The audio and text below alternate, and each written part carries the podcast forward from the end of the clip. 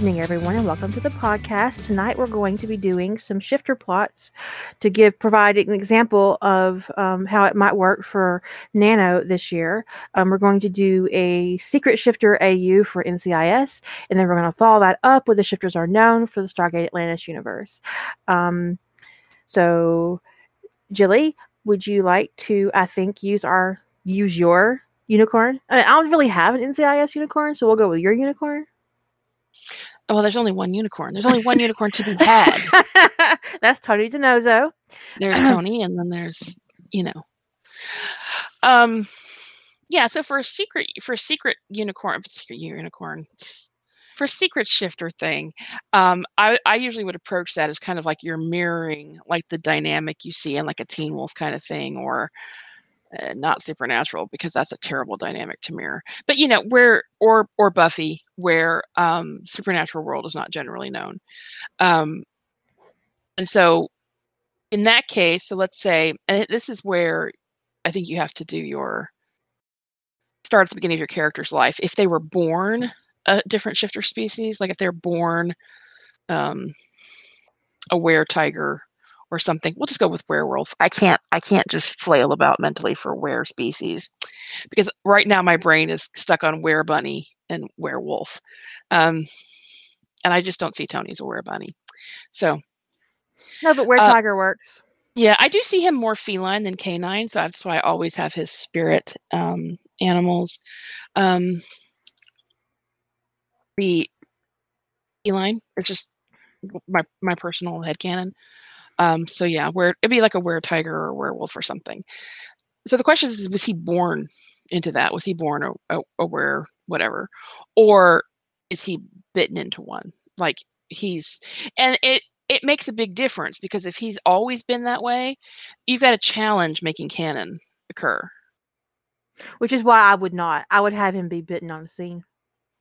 Yeah. So, um, and that's I think that's the more sh- the most straightforward path is that your um your your characters if you want canon to remain intact up to the point at which this event occurs is that they're not born that way they they are bitten um Oh, what if it's not a bite?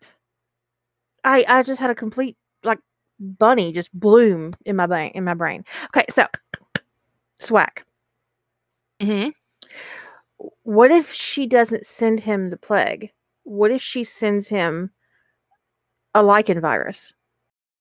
okay would anybody know is is this like a known thing or Well, no, this Something- is not a known verse, but maybe like you look at the theme. So, okay, let me think about it a little bit. So, she does this because her daughter um, faked. Her daughter made a terrible mistake and reported a sexual experiment as a rape because she was embarrassed. Um, and her mother got bent around the axle about it and obsessed and tried to punish NCIS for it by creating a designer plague. okay i'm with you So, if they are, if mother and daughter are both shifters, it's unlikely that the daughter would have still been handcuffed to that bed. Yeah. Also, I would tend to I tend to have the head canon that people who are shifters tend to value being shifters and they wouldn't use it punitively on people Maybe unless they're cuckoo, you know. she might, she has to know about shifters. What if the man, the daughter, was involved, got Ah, killed? y- What if he was a shifter and the, and and the mother found out? So she tries to punish NCIS by exposing them to this virus. So she works for a pharmaceutical company or she owns a pharmaceutical company. So she could have been researching this for a while and she's figured out that some people turn and some people die. And maybe she's kind of finagled it like she did the plague to make it more deadly.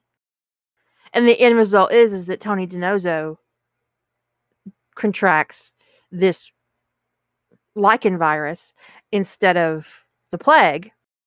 What if she combi- she could even combine them? She could um that if they have sh- that only people who have any kind of um maybe she thinks a bunch of people are going to get it because she clearly thought a bunch of people were going to get it, right? She probably didn't think just one person was going to get it. What? Um, whoa, whoa, wait, wait, what? What if it's dormant? Okay, let's let's back up. Um, I like the idea of, of SWAK being the, the the moment, right? Yeah. But what if it is just the plague? We, we take that canon event, but what if Tony has? The reason that he survived, because honestly, he what he got was unsurvivable. Pneumonic plague people do not survive with antibiotics. It just doesn't happen. So maybe he's maybe it's dormant. Maybe maybe his mother was a shifter and he never. It just And um, the- maybe further back, dormant. But I think dormant genetics makes a lot of sense. yeah. That way I'll have to you know you wouldn't you wouldn't have to build too much into it, right? Yeah. I like that thought drift that Brad Brad's a shifter and he covers for Tony, and he starts getting better miraculously and sprouts fur. Yeah, I like that because you know the the plague being the inciting It's- event. It's a catalyst for him to become a shifter. His his his shifter genetics wake up basically to keep him from dying. Well, but at the point that um, at the point that uh, he would have started that he turned the corner, Kate wasn't even in the room, or she might not have. She might have been out of the room. I mean, you could hand wave away Kate being there. See, Kate wasn't really exposed. So No. she didn't get the plague. So even if she was a dormant shifter, she wouldn't come online because she didn't get the plague. And Brad, no, um, and Brad, if he's covering, if he starts to notice signs of Tony becoming a shifter, um, he would make sure that Kate was out of there. The other side of it is, is if you are a Tony and Kate shipper, Well, yeah. Kate could be anybody? the one to re- well, you know, maybe it happens. I don't know. Um, maybe Kate could be the one that recognized that that, that Tony's a shifter and works to Yeah. protect him, and that's why she stayed in the room with him. Yeah, you could do that. I mean, I never saw their their dynamic as remotely romantic, but I'm sure that there are some people who ship. Or she could just actually be his bro. I mean, you know, this Yeah. is a different world. Um, it's a different AU. Um, she demonstrated a great deal of empathy in that episode, and maybe that's you. Maybe you could you could work it so that's why that she's actually a shifter herself. I'd make her a cat too because it just kind of seems to fit her personality. She She's seems definitely like the cat. type that would play with her prey before she ate it. hmm I agree.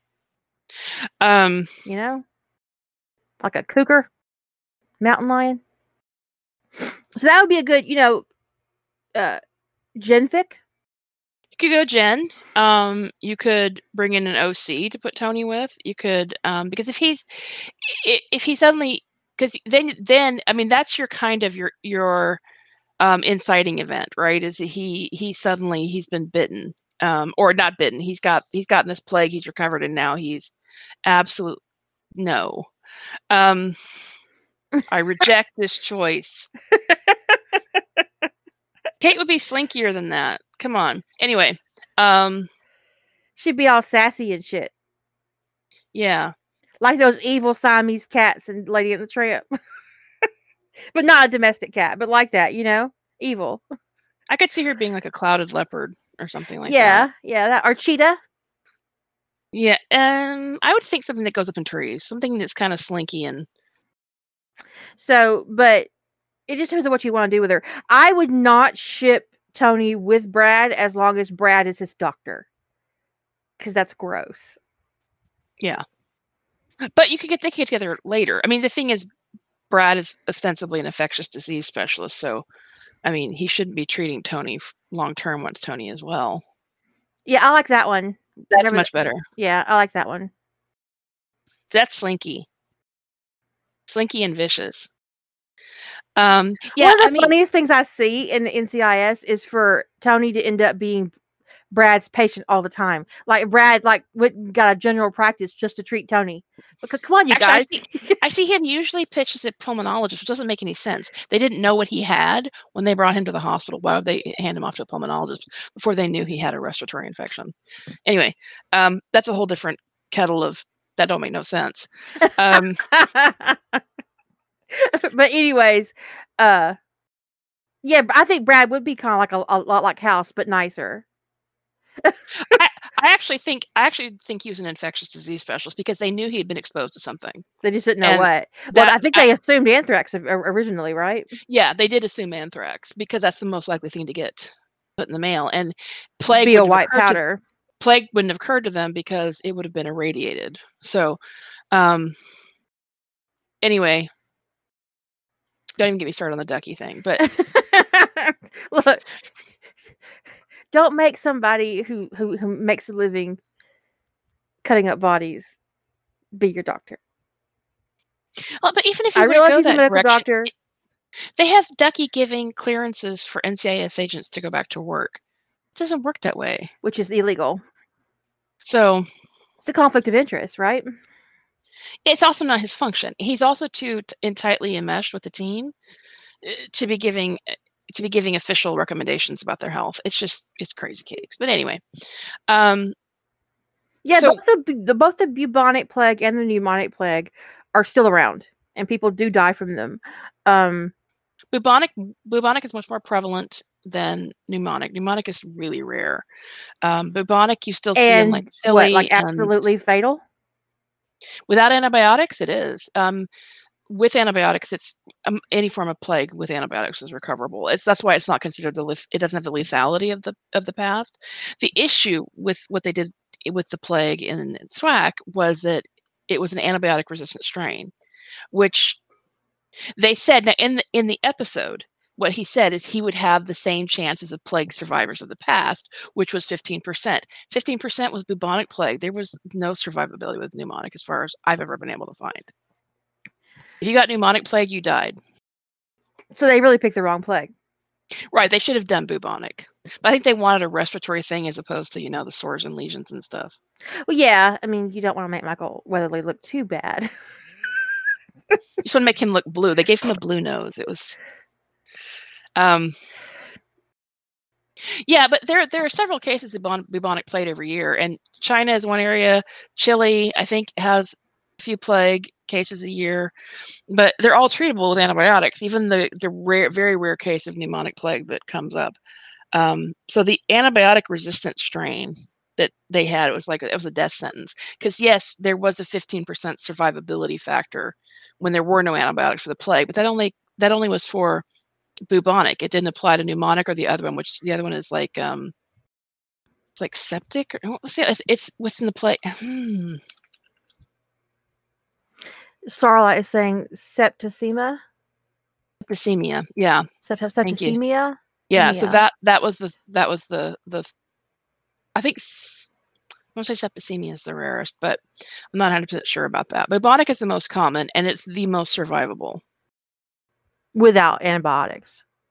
Right. You have about a 15% chance. The other two, not so much, which is where where they kind of got it. Um, Well, gosh, it's like the people inside, it's the people who wrote NCIS didn't do any research. they couldn't be bothered to check Wikipedia even. I mean, that information, I'm pretty much, just, I'm pretty much sure that information is all on Wikipedia. But anyway, um, so he's so it, it- it was not something that was really survivable, honestly, without antibiotics. But anyway, um, so the plague wakes up his genetics. And it, it is playing with an overlooked plot point, right? eh, Which is that he shouldn't have survived, and playing with the idea of why did he survived. Why did he survived? Oh my God, what is the matter with me? Um, Well, it is late. So, um, so then your question is, well, what do you want to do? Do you want him trying to figure out how to be a shifter at NCIS? Do you want him to leave and go join a Tiger Pack somewhere? Um, which is probably the route that I would go. Right? Is that he goes off and joins, eventually joins a, a pack somewhere or Pride. I guess it'd be Pride if it's Tigers. He's off, joins a Pride, and falls in love with somebody, and um, has unbarbed sex um, as often as possible. So you have a couple of choices here. Is is Ellie still here? Did Ellie go to bed? Uh, Yeah, you can mothership it. Not opposed. ATF it. What? Yeah, that her, her her Chris thing really. She's here. She did a really did a thing for. I really had a I really had a really positive reaction to Chris and and Tony. So here's the thing. What if the Mag 7 ATF guys are all big cats? And you know what's great about that is you have no canon to interfere because it's all in AU already. and then they're like, they hear through the you know the shifter grapevine that this really brilliant investigator at NCIS has been exposed or has been awakened, so to speak, from from, from dormancy. Um, and they're like, we need to get some of that. and Chris is like, I need to get some of that personally. and then there you go. I'm like deeply invested in having some of that. And you could do, and then like depending upon your desire to push, you could have a whole, you know, delve into what pride life is like and what, um, you know, what it's like to be in a cat pack. um, so that would actually be a big team fic. I mean, even if you had like a pairing, it, there would be a lot of characters moving around. Um, it, it you know, it's it would really expand your playground as a writer. Um, you have a lot of room. It'd be more like a sandbox AU, I guess you would say. Uh, whereas if you took it to like something like Hawaii Five O, it's going to. I think that that's going to lean itself more towards a very intimate story. Uh, you know, finding um, maybe Tony already knows that Steve is a shifter. Maybe he found out while he served on the ship or Steve sought him out because even if he was dormant, maybe he could still smell it on him. And I don't think Tony's mother would have kept it from him, so he probably knows that he he has this lurking in in in his body. It's just not active, unless so to speak. Unless his mother doesn't know. I mean, it could be. It depends on if you want to have the big surprise, like he's shocked about werewolves or you know whatever. But shifters. if you build that big surprise in, you're gonna have a lot of there's going to be a lot of things to work through. But if Tony already knows, that kind of simplifies that part of your characterization. Yeah, if he already knows about shifters, yeah. So when it happens to him, um, he seeks Steve out because Steve is really the only shifter that he knows. So he so he goes to Hawaii and hooks up with a hot ass Navy SEAL. Yep. Go to Colorado and get himself. Eh, I think Chris was a Navy SEAL in the ATFAU too, so he could have a Navy SEAL whether he's in Colorado or in Hawaii. He just Steve is um, definitely a tiger. Yeah. So, um, if you wanted to write a romance, I would definitely go the route of Tony already knows about Shifter, so you don't have the whole trauma of finding out about this hidden world for him. If you wanted to write a Gen fic, I probably would go with he didn't know and your exploration is more of a character exploration of him coming to mm-hmm. grips with his what he is and and the whole shifter world and how does he fit in it and what does he want for his life and that's a very different approach. So in that case you kind of go the direction of what serves your story. Um yeah i do like rampart and tony too. And that again but rampart's a completely different vibe from rampart would give him it would be it would be a soft place to land yeah. It'd be a quiet. Ian Edgerton would be a hard place to land. Pun intended.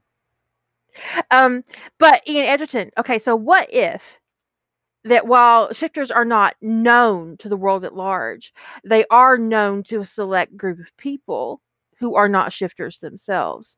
And one of those people happens to be, I'll say, like Tom Morrow. And maybe in this particular universe, Ian Edgerton works for Homeland Security. I'm not mad at it. So and then Tom Morrow um creates like yeah, like watchers from um Highlander. Um and Tom and Buffy, and, and Buffy too. Yeah. But those watchers and Buffy were Yeah, right? Just, Anyways, um, let's go with the watchers from Highlander. They're less. Ugh yeah, they didn't they didn't throw teenage girls out to be killed by vampires. We'll just right.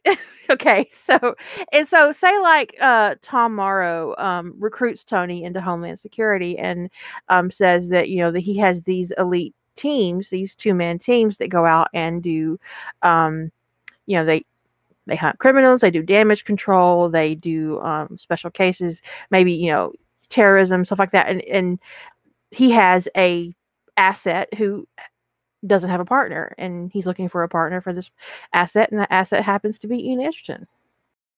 Yeah, hostage recovery. So here are three different paths you could take Tony down. Um, and there are, you know, that's that's Mag 7, Hawaii 5 and numbers. Now, let's look at what we could layer on top of it because the layer is important. What would be the layer in ATF? Well, actually, you could have conceivably the same layer in all of them. Could. Which is the trope is that Tony leaves. Um, I mean, that is a thematic trope for NCIS. Um, now, if you want Tony to stay around NCIS, that's really different. Although I tend to think of it, it for this, yeah, well, no, I won't. I won't say that because I don't think I think Found Family would be an excellent one for the Mag Seven. Yeah, Found Family is a good trope. Um, I mean, yes, they for, all would have qualified for the Tony leaves NCIS, which is a great trope. It's my favorite trope, but just to give some people some extra options, just yeah, to, to, to think about your layers. Um, See, I'm more likely to do soulmates for numbers. And maybe like straight up bonding and and scenting and you know every possible shifter trope you could think of that's decent with Steve.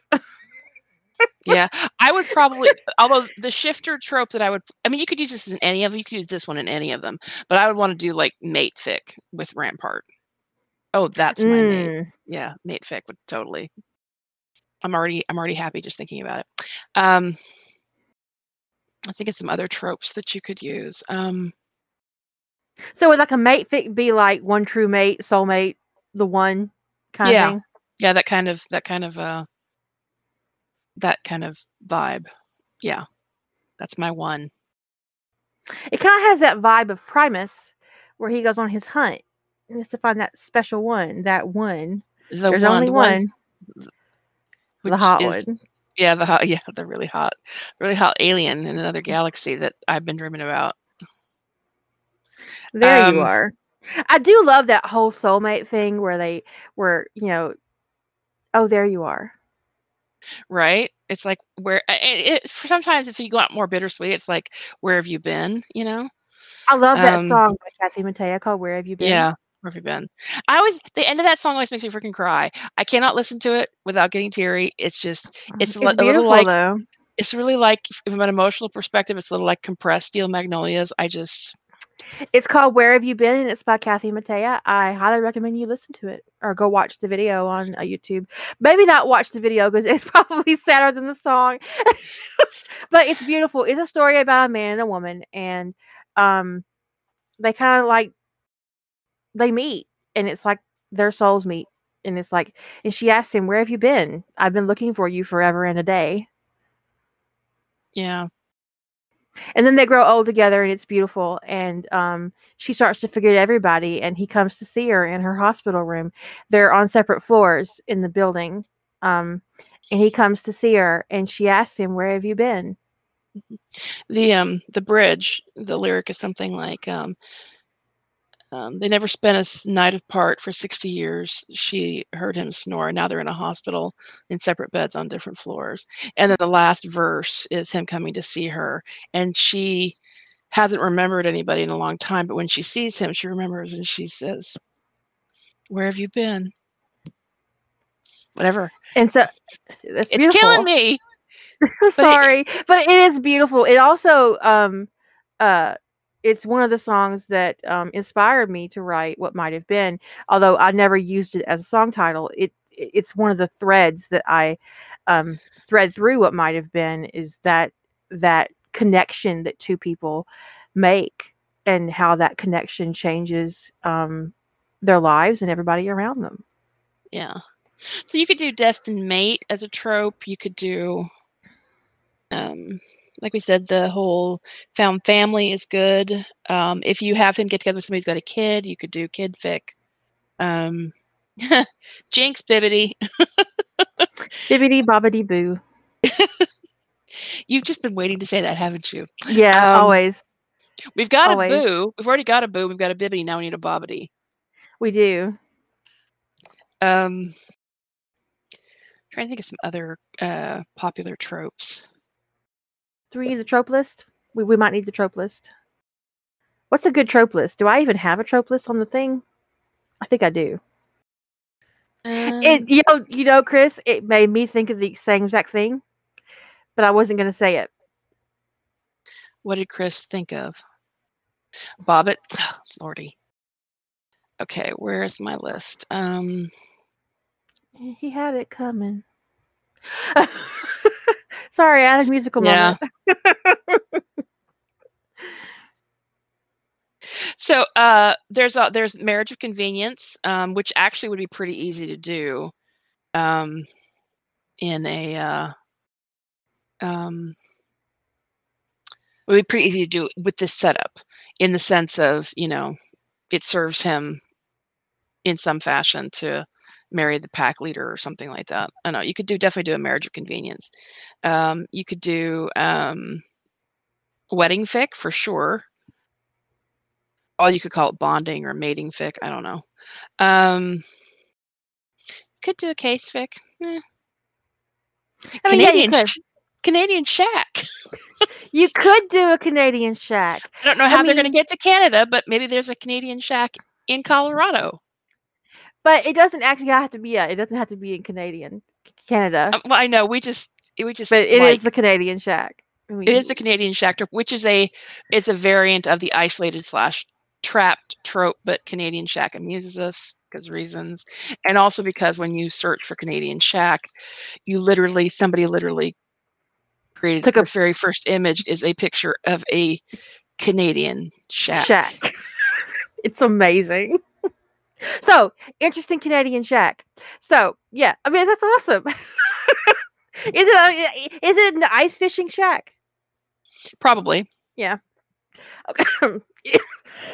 I'm sorry. Anyways, okay, so an option for a Canadian shack fic. Um Tony leaves NCIS and he's he's he a- after he makes his first shift, he just can't he just can't deal with Gibbs' bullshit. And he most certainly is not going to fucking deal with Ziva. Um you can have The Kate live or not.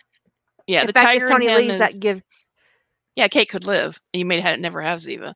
But Tony, maybe he's fighting not to claw Gibbs' face off all the time. Maybe his inner tiger just cannot deal with Gibbs' bullshit. But if you want to add Ziva as an element, um, if Tony leaves, then there's room on the team, and then she won't have to have Kate killed. Because it is Yeah. my head canon that she had Kate killed, so there'd be room for her on the team. Anyways, Actually, So, catalyst, you know, on. catalyst for Tony leaving could be getting a head slap. mm, It could, it could, he, he, he could get that first head slap, and his his like brain like vibrates and slides forward. He has such a hard time keeping his tiger under control that he's like, okay, this is a problem. I gotta go. I gotta go. So it doesn't actually have to be in Canada. It just has to be an isolated location. The, the trope itself comes from um, Due South, and there were a whole bunch of fics where Ray um, hunts. What's his name? Uh, Brent, uh, What's his name? uh, Benny goes back to Canada and Yeah, lives Ray and Bent, Ray and Benton. I, I was could hear Fraser, but Benton goes back to one of them is Fraser, right? It's like Benton Fraser. Benton Fraser and Ray Kowalski. Yeah, Okay, so Benton goes back to Calif- uh, to Canada, California, to Canada, and ends up living in a shack. And then Ray hunts him down, and they have man love. lots of it. But then there was one awesome one where Ray ended up in the Canadian shack. it's like, why are you here? This is my shack. Get your own. Anyways, it doesn't actually have to be a shack in in Canada. But what if, like, Tony does get the head slap, and he he's like, you know what, I can't, I can't. I'll kill you all. I can't do this. And so he's he's kind of like being pulled somewhere and he doesn't know where he, he he feels like he has to go so he ends up taking this like meandering road trip and he ends up like um coming across this cabin in this isolated location of your choice and the character of your choice is living in that cabin and they're his mate so he's like being called his soulmate Oh, that's sweet. Because then you've got Canadian Shack and you've got Soulmate. mm-hmm. I mean, I'm I like things that are trope-tastic personally. and that's a that's a that's a element of world building that maybe like halfway through his trip he realizes what's happening that he's on some kind of mating journey Mm, okay. that you know that this is something he's heard about maybe from his relatives in britain that if your mate is not close by that you will be compelled instinctually to seek them out. Kind of like a very slow paced mating hunt situation. Yeah. Because mating hunts are really popular in shifter fic. Usually you know they're chasing somebody through the woods but and knotting is also a trope so you can you know throw that that trope in and so whoever he finds in that cabin would be up to you. Personally, if I was writing this, it would be Rampart. Yeah. And the other but the other variants of a Canadian Shack are um uh K-Fic and Desert Island. Which are all they're all versions of we're, we're we're isolated somewhere or trapped somewhere where we're where we are alone with just nothing to do but talk and have sex and in Chris's case, less on the talking. Words, man. I want one of those t-shirts too. um, okay, so that that is a um, secret that is a secret werewolf secret shifter au where there's shifters but the world at large doesn't know about them so that your canon circumstances for most of your characters can remain relatively intact and it is a and because of the the period at which the shift the the bite or the infection happens um, you don't have to deal with the ripples of would canon have still happened? Because you know if he's being bit on a case or or it's the SWAK thing everything up to that point can be be the same. So um, it's a very straightforward approach, um, but you still have to do the whole the work on the what are the shifter pack slash prides look like? How do they function? Is there governance? Does the government know about them and it just keeps the secret from the general populace? You know, you've got to kind of answer all those questions and do that world building work, and then you kind of you know sprinkle that information in where it's appropriate which is a completely different thing than the shifters are known story which well, is not like but you also have to make a decision about what kind of story you want to write. Do you want to write an intimate characterization driven story about your character finding love and acceptance? Do you want them to find a new family? Do you want them to end by, by the where do you want your story to end? Where does your character begin and where do they end up what do you want for your character by the end of your story? And these will and, and knowing the answer to that question will tell you what kind of story you want to write, what characters you want to include, um, and what situations and tropes work, will work best for your goal. Yeah, and as a as that you don't have to be a plotter to to answer those questions because if you know the general direction you want to head, you can at least kind of you know make your decisions that take you in that direction as opposed to making random decisions eh, not random but not knowing your destination. I mean it's a difference between you know like let's say um, you're setting out on a road trip and you ha- you're not planning where where it at all. Um, but if you know you want to end up and you're starting from san francisco and you know that ultimately you want your very end game to be um, Maine. You want to see what Stephen King is going on about. Um, it at least would inform your decisions about, in general, which direction you're headed. And you might not drive towards Mexico, you know? Um, so you don't have to plan every stop between San Francisco and Maine, but knowing you're going to Maine keeps you from going the wrong direction. So, and that you don't have to plot to make those kinds of choices up front. And I really think that, just making a few simple, precise, thoughtful choices at the beginning of your writing period um, is just to your benefit. No matter how, no matter what your writing style is. Yeah. So let's do a quick something on shifters are known in the Stargate franchise, probably Stargate Atlantis, because that's what we like the best. It is the better show. It is. I'm a it little is. biased, I guess. Maybe, maybe. I just think it was more interesting overall.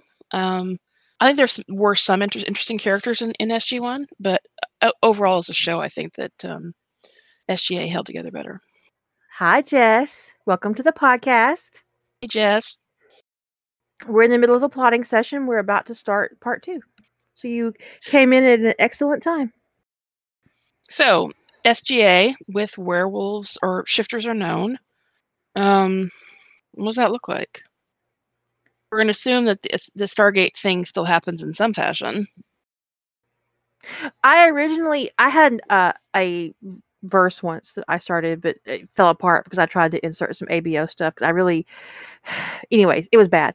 Um, the concept, not the actual writing. The writing wasn't bad at all. There, there's some scenes that I really enjoyed in it, but that the shifters came through the Stargate as slaves to Ra, and there were two kind. Um, there were cats and canines, and um, they were Therin. They, were called Therins, and uh, they eventually helped the Egyptians overthrow Ra on Earth and bury the Stargate, and they blended in with the people of Earth.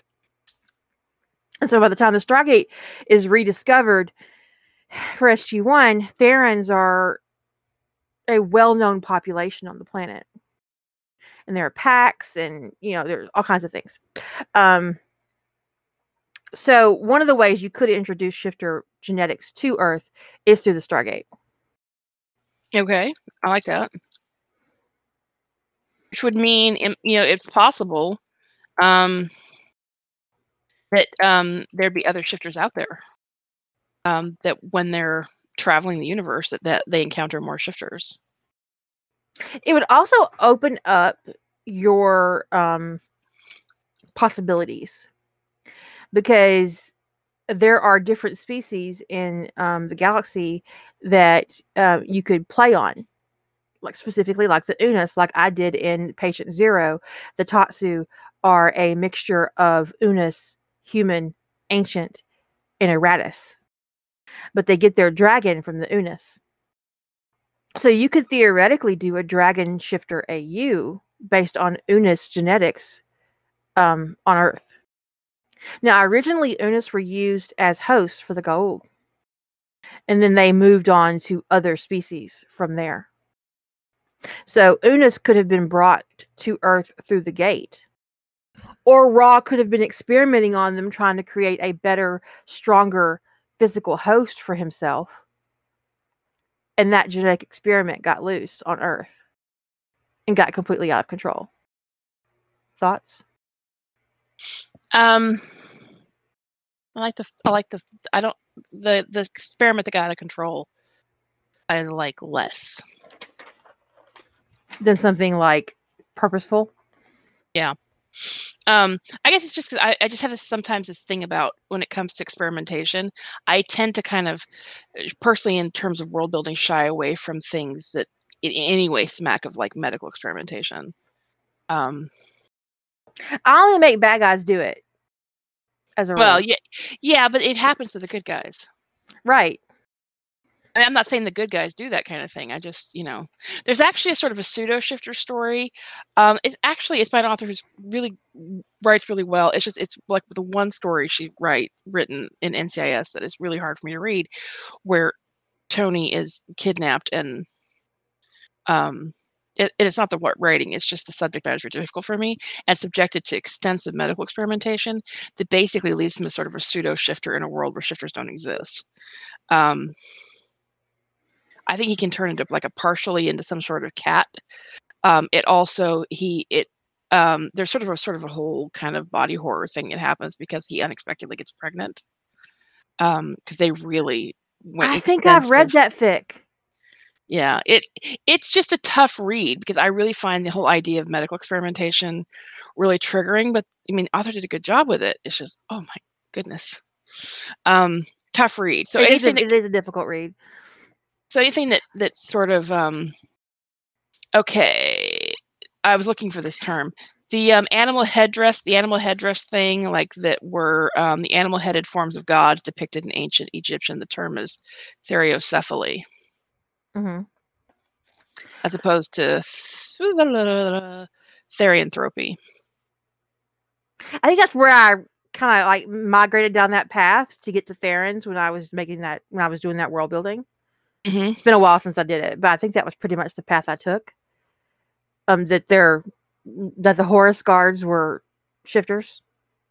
Um, but it would be If, if if I were going to write that experimentation by Ra, it would take place historically, um, and it would actually be information lost to time.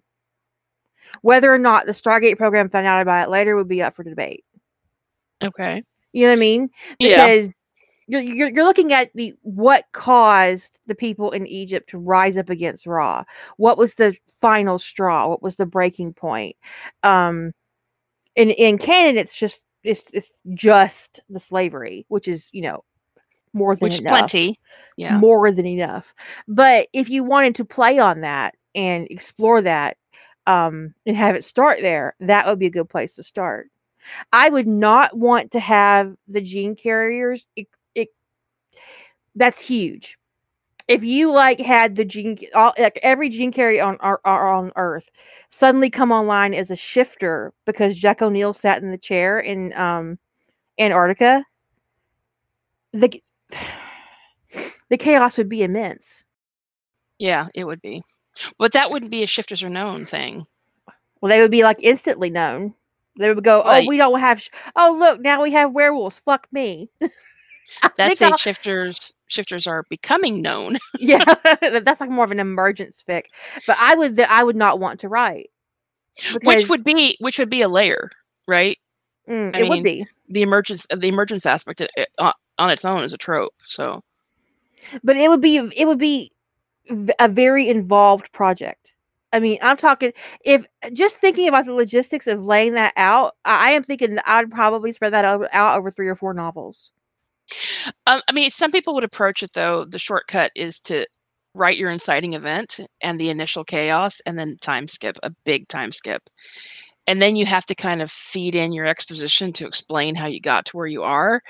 It's like I said, it is a shortcut, but I mean, a lot of people approach that kind of thing that way because they don't want to write the fallout. Um, in Intuitive, I did a, I think a one year time skip, but Mhm. that was just that w- the problems aren't solved i didn't go all the way to problem solved when the world is great and there are psychics i went forward enough that the initial chaos wasn't because that would be very um you know waiting for the muck with your characters while they try to keep people from getting killed which was a little too I mean, because if you think about that many shifters coming online at once all over the planet, um, there would be a lot of death. yeah There would be an immediate government reaction across the planet, various governments.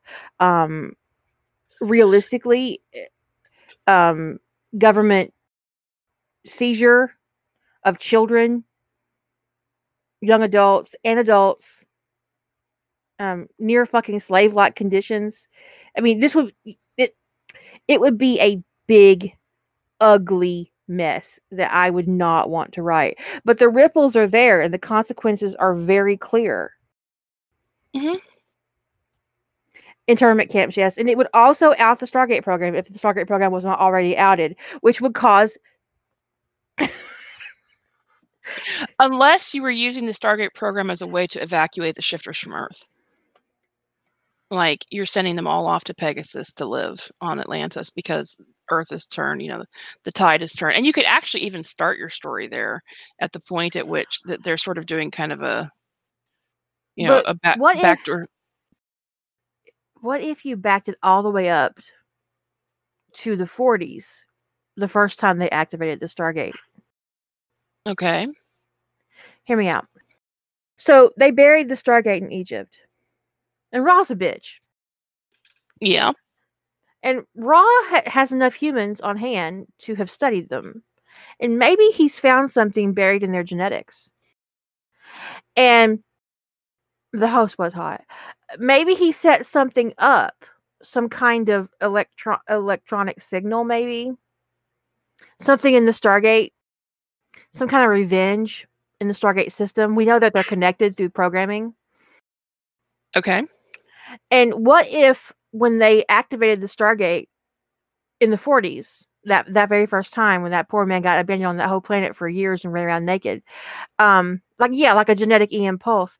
It sends out some kind of genetic EM pulse and wakes up all these shifters. So that way you have your triggering event way, way, way in the past. And then by the time the Stargate program finds Atlantis, the situation is in such a place that maybe the United States has decided that it would be best if they evacuated the shifters. Maybe they're all ATA positive. Maybe that's what he found. He who? Maybe there's some part of the ATA experiment the ancients did that wakes up something more primitive uh, in okay. humans. Your choice. You can decide what that is. Um, or how that works. That's you know, that's so, a mechanics that you get to figure out as a writer on your own. But the end result is is that by the time Atlantis is found, you they're all like, you know what, you you guys aren't safe here. So how would you to go to Pegasus?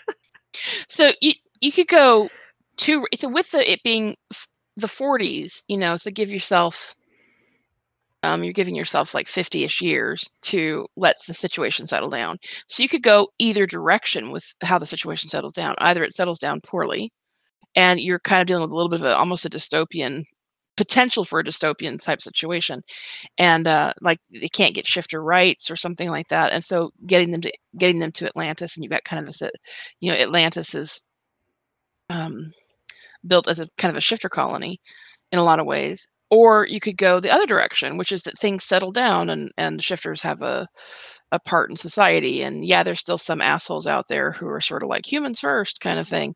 Um or you could go in another direction where atlantis is considered basically australia. And earth government said you know what? You have that place out there that you guys can't run. Let's just send all of our shifters over there. Okay. every single one of them yeah. So you could go with a, you could go with their part of functional part of society. You could go with, you know, the literally it's it's a we want to get the shifters off Earth. It could be kind of a smuggling the shifters off Earth kind of thing. And it all the decision is all about what kind of story do you want to tell? Um, do you want to tell something? Because there's varying levels of conflict and angst in in those choices if you want to tell a romance, like a just a pure kind of romance, you want a situation where, you know, the world gets along with shifters. Um, what kind of cat would? And then they, when they bring Rodney into the program, you know, and Rodney and John meet, you know, um, I think once the genetics are active, they would be active, and then any offspring of those who were activated would also be kind of like the way the ATA gene has been passed around. If you have the ATA gene, it's active when you're born. Maybe in this world, they all the ATA genes were dormant until the signal from Ra, which we should definitely call the bitch pulse. okay. AKA the story idea where Ra has a bitch fit from 300 million light years away. Because he would. well, it would depend on if they knew. I mean, we know genetic testing was was coming. Well, and even if they knew, I mean, when did we finally map the human genome? Right. I mean, it just because they wanted to test doesn't mean they actually had the capability. Um, they could have been trying to find some sort of indicator, but depending upon what served your story, they may not have been able to find it. Um, and there could be shifters hiding whether or not they they honestly if they're deciding that atlantis is australia they don't give a shit if the shifters can work atlantis. No. they don't give a shit what happens to them once they shove them through that gate to a galaxy where they can't come back from. And you could actually have a divergence you could actually have a divergence in stargate canon. Uh, yes daisy we are still doing the podcast. You could have a divergence in Stargate canon where um, instead of going to because ostensibly the purpose of the of the Atlantis expedition was to g- go look for weapons, right, to help them fight the the Ori or whoever they were fighting yeah. at that time. Um, they're out there looking for big ass space guns because that's it was still what, the Goa'uld at that time. Was it still the Goa'uld? Because it it's but big ass space guns is always the motivation for exploration. Anyway, but instead of that motivation, once they discovered the location be. of Atlantis, maybe they didn't care anymore. Maybe the you know the Goa'uld were um, under control, and so they're like, oh well, you found this this place in another galaxy. Let's let's go shove these people through it.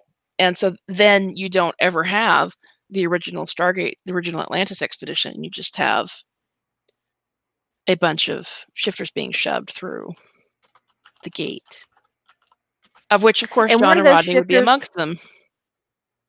What would be really interesting is that if Atlantis was discovered earlier, and they know that shifters can run it because of Jack O'Neill, they know that ancient, they know that ancient devices work for shifters, even if they don't know why. So they have this city that only shifters can use. And they have these this shifter population on Earth that they really don't want. And maybe they've also found out that they're shifters because of Ra. This, this would have been post Abydos. Yeah. well, normally Anais does. That was the earlier conversation. Yeah, that was the yeah that that fisting conversation happened a, a long time ago. there were there were two leaders involved. Anyways.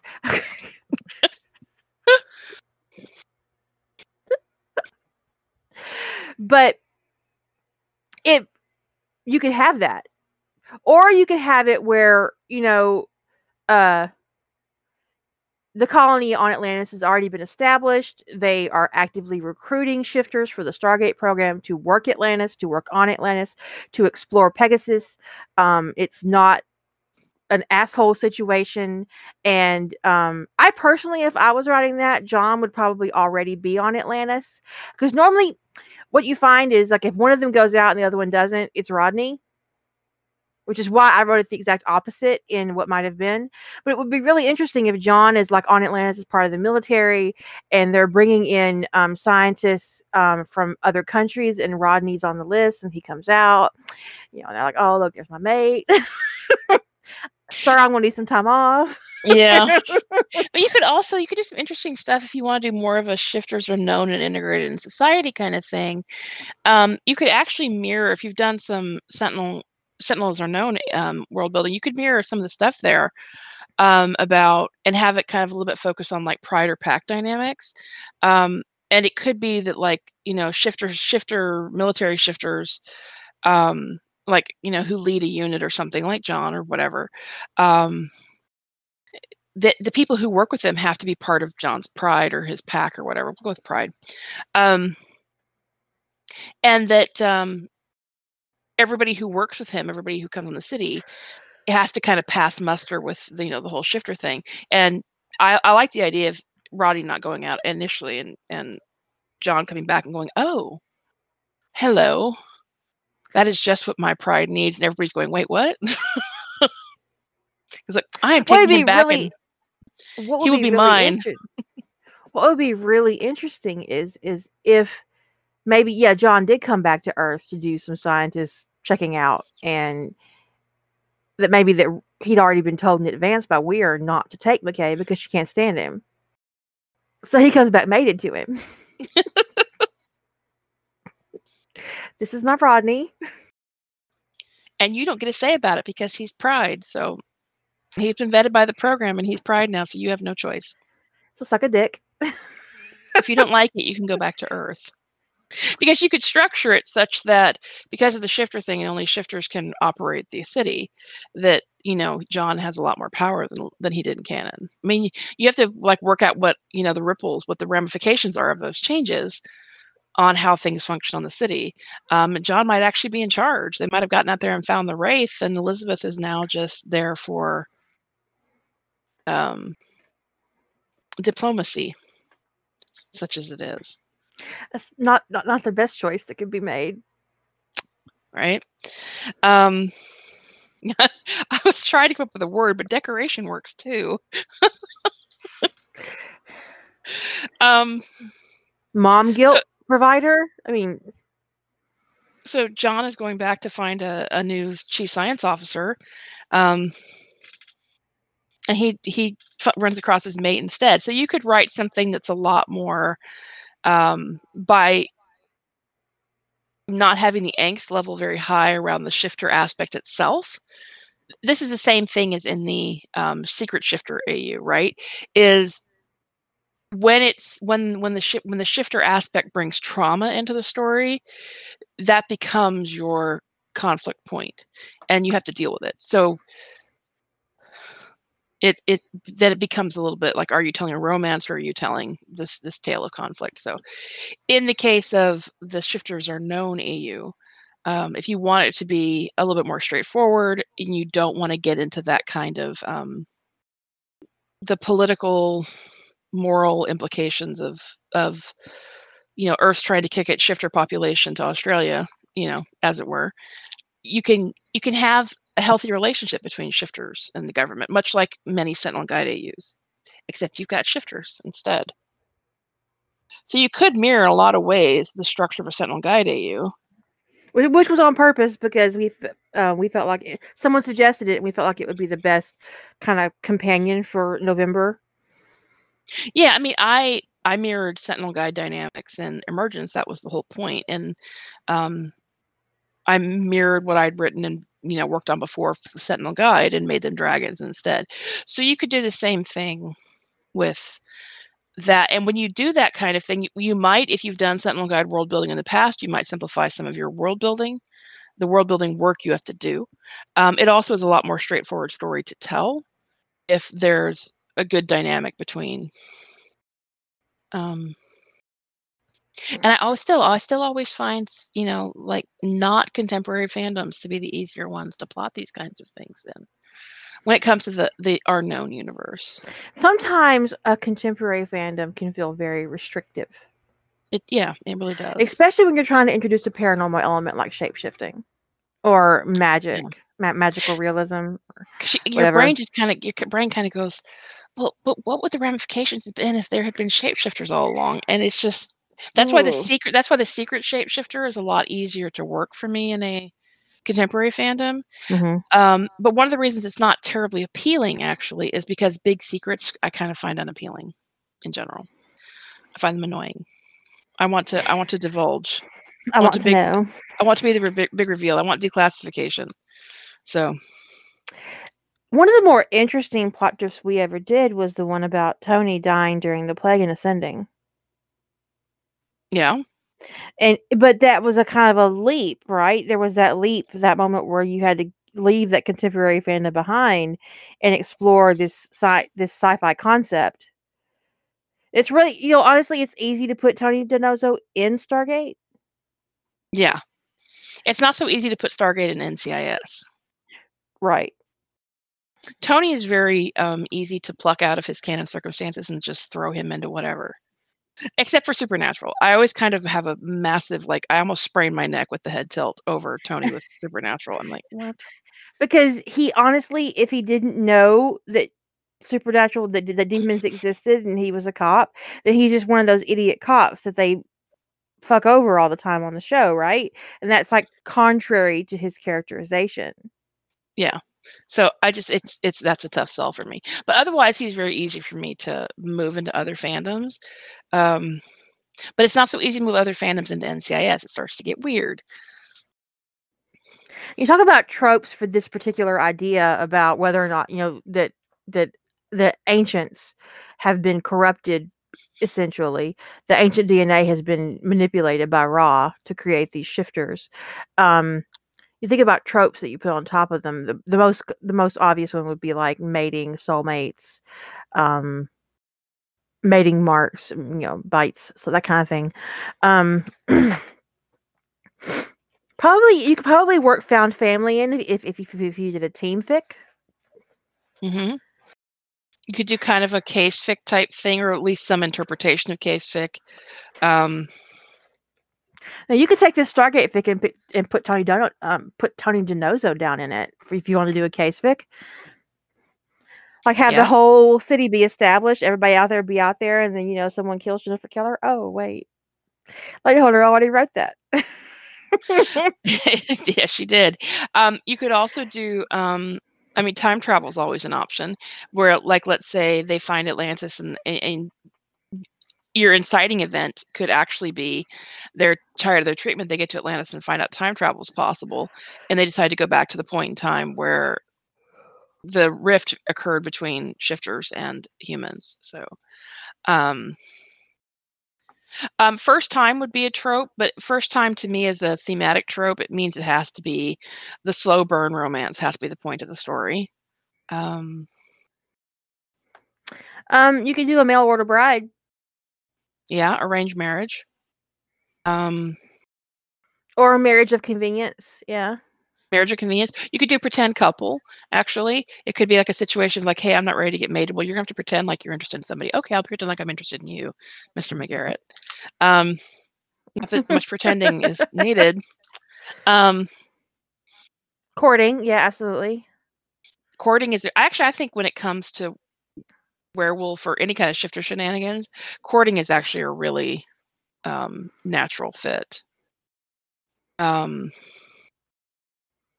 the here's the thing is that when it comes to your layer, I've actually had several people talk to me they were struggling with their layer, and I got them to tell me that like what their idea is, you know, and we talked about it, and I'd be like, okay, well these are the thematic tropes I see in what you described, and most of them already had a layer, they just hadn't consciously identified it.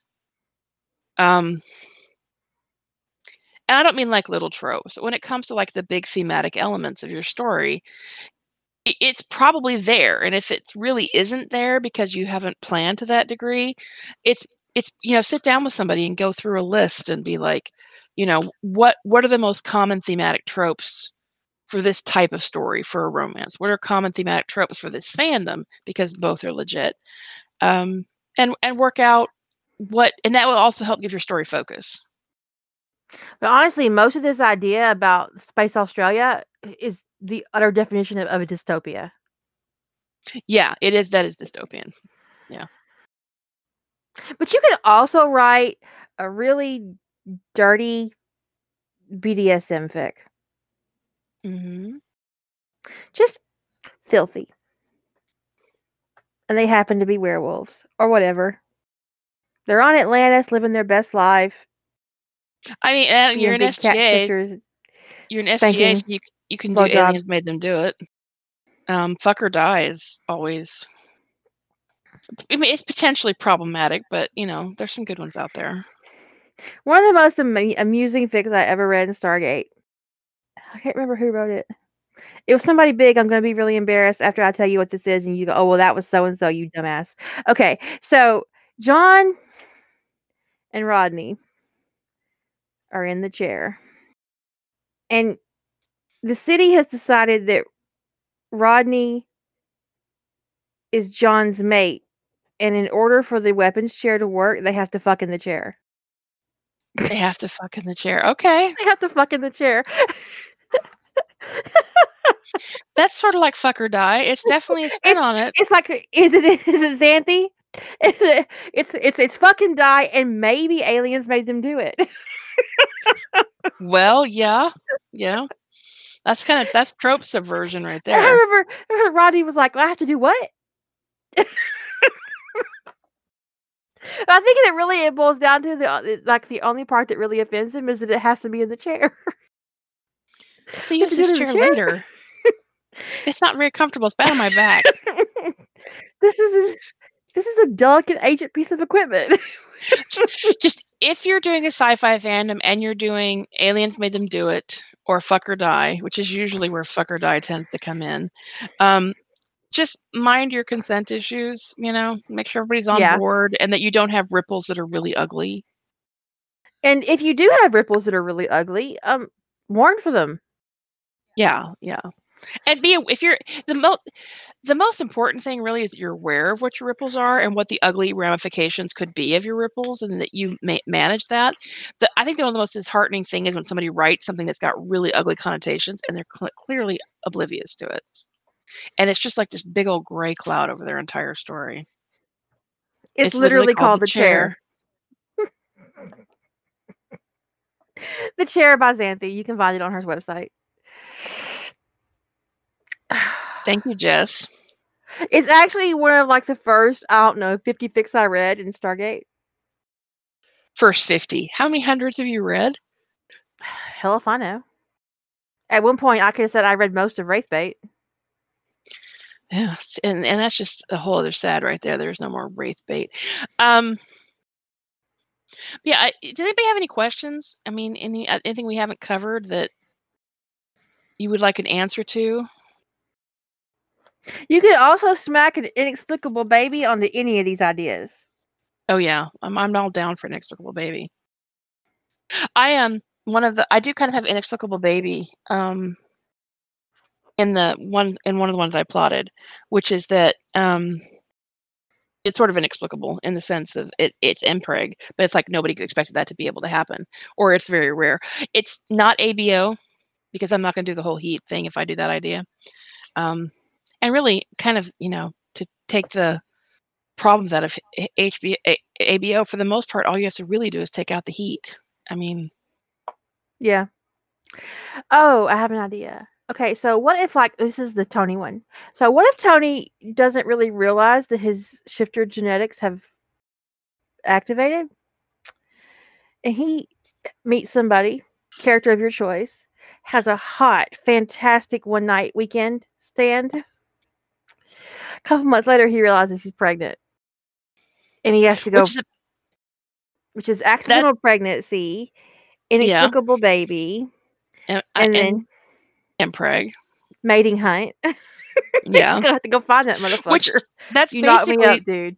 that's that's basically the gist of the trope for the one other story, that contemporary story that I plotted, which was that um he he gets pregnant before he realizes he has the ability to get pregnant. So yeah. It'd be funny. But also kind of scary and weird and you know, to realize that this is happening to him because he had something going on he didn't think was possible. Yeah. But I mean, it all depends upon. You could do some things to mitigate, kind of. I would think naturally there'd be a little bit of body horror kind of thing, but maybe not. But you could actually write it that the shifter genetics actually mitigate that to some degree. That the biology um, that is making this possible helps lessen the psychological trauma of, of it. Although I do think the one night stand secret shifter baby might actually be better done in a shifters are known universe. Because then you won't have to worry yeah. about Tony being pregnant and finding a doctor because there will be a process already in place. There will be doctors. He will have to visit some weird vet in California. right? that I agree that would be better in a shifters are known, which is which is what I plotted for 911, which was that it's the shifters are known universe. So um and that actually the ability to get pregnant is something that is rare, but it only occurs with born shifters typically. And but in his case, um, he has he has shifter blood in his ancestry that he wasn't even aware of. Surprise, and so so when he gets when he gets bit, it actually he gets all of his gifts, including this rare quirk that allows him to have a baby. And he bangs his alpha, and the next thing you know, he's pregnant. Shit happens. So that that yeah, inexplicable baby. So that was that's you know that's story number three or four. I can't remember how many stories I plotted for November. Sometimes it would be. I, I mean, it would be good. I think I would probably want to do that with either Rampart or um, Steve McGarrett. I think I'd do that one with Steve. Uh, that one feels like Steve to me, actually. Rampart would be good too, but I think I, I kind of gravitate towards Steve. Of the two Um, characters, I think Steve would be more likely to have unprotected sex yes. because he's reckless. And but honestly, unprotected sex could be just a um if you're shifter. I mean, in Teen Wolf, they deal with that by saying shifters can't catch anything or give anything. And if that's the case, if you're a shifter and you know you can't catch or give anything, why in the world would you wear a condom? Unless you except for pregnancy. Except to prevent Right. pregnancy. Which if you don't know that's a possibility with the person you're with, why would you wear a condom? Right. But I do think that's the kind of thing that Steve would indulge in. Maybe maybe but that Rampart would not. Cuz it is messy. Yeah. Um so I do think if anybody's going to accidentally knock Tony DiNozzo up it's going to be Steve McGarrett. yeah. And the weird sentence that we never thought we would have in a podcast. If anybody's accidentally going to the knock Tony's weirdest thing that. No, the it is weirdest not the thing that got said tonight. well, no, not even tonight. No, but it is pretty strange. I mean, five years ago, if, if somebody had said that someday on a podcast you're going to say um, Steve McGarrett is the most likely person to accidentally knock up Tony DiNozzo, we'd have all been like, "What?"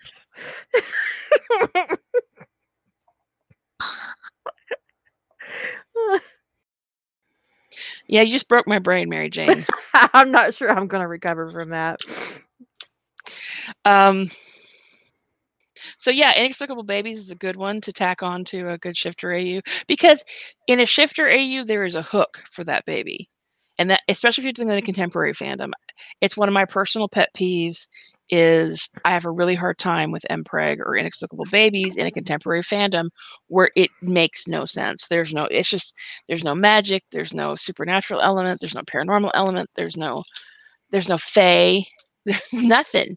There's just it, this some you know some special agent inexplicably got pregnant and nobody seems to think it's weird Although like, actually every- honestly, actually everybody thinks it's weird and he has to hide it's like twins um which you know, I know I'm not supposed to like that movie, but I do. well it's sort of like the first is it the first mainstream mpreg Twins, probably. not twins junior junior i'm thinking of junior Oh yeah, Junior. Yeah. junior same cast but you know yeah junior Both are great. Honestly, junior's better but yeah I would agree. When he when he cries over the baby. yes Well, and they have him go. They have him go undercover and hide, dress, you know, dress, pretending to be a woman. Which really, in, in a world where men are don't get pregnant, that's really the only option he really had to hide his pregnancy yeah. or, by not hiding it. So you know. Anyway, yeah, but yeah, it's one of those things. It's kind of like this is not. It's it's not it's not a brilliant movie, but it's still it's still entertaining. I'm entertained by it. Good night. But yeah, I mean, either one of these, like when you're kind of brainstorming your idea, you know, doing a little thematic plotting, picking out themes, figuring out where you want your character to go. It's, I think it's just, it's basics for me. That's how I start. That's the beginning. I do a little cloud plotting. I, I get my themes down, get on Google and find the title because that's important. Yeah. I need a title to work, really. I mean, because otherwise I'll obsess over it. I started trying to work out titles earlier on. Um, I've only titled one of my three ideas, which is an issue at this point. Because I can't, I, I don't want to pick my story based upon which one I've got a title to sign up with. Anyway, um, but the I think the most important thing you can do is think about what kind of story you want to tell. And then make all your decisions to support what you want to do, to support that goal. Um, because that's one of the things I see authors do. Um, that's one of the things I see authors do sometimes is they say they want to tell like a romance or whatever, but then the decisions that they're making about the story, I'm like, but the decisions you're making don't support telling a romance. They support a giant angst fest with hopefully nobody's dead by the end, you know. So it, it, it's like you've gotta. Yeah, Daisy, you missed the whole thing. Did you get that reference? Yes.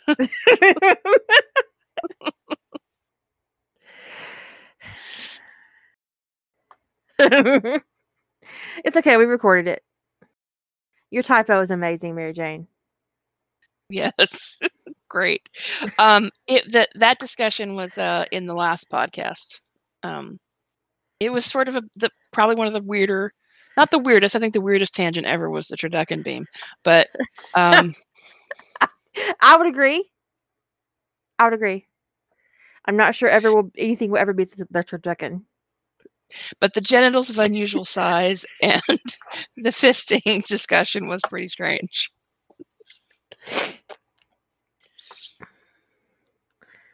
But it was it was ta- it was actually was there was a direct connection between the discussion about shifters and how we got to fisting. It, it, it wasn't even a very long path. Mm-hmm. It, straight there. It went from, you know, from shifters to centaurs to centaur human sex to giant dick to the biggest thing you can put up your ass. Which apparently is a two liter bottle. no, no, you can go bigger. Oh, okay. But I just haven't seen bigger personally. I've seen pictures of bigger, but personally, I've only seen the two liter bottle. I mean, I, I have a I have a question. hmm Once you stretch your ass out that big, is it? I mean, how long does it take to get it back to normal?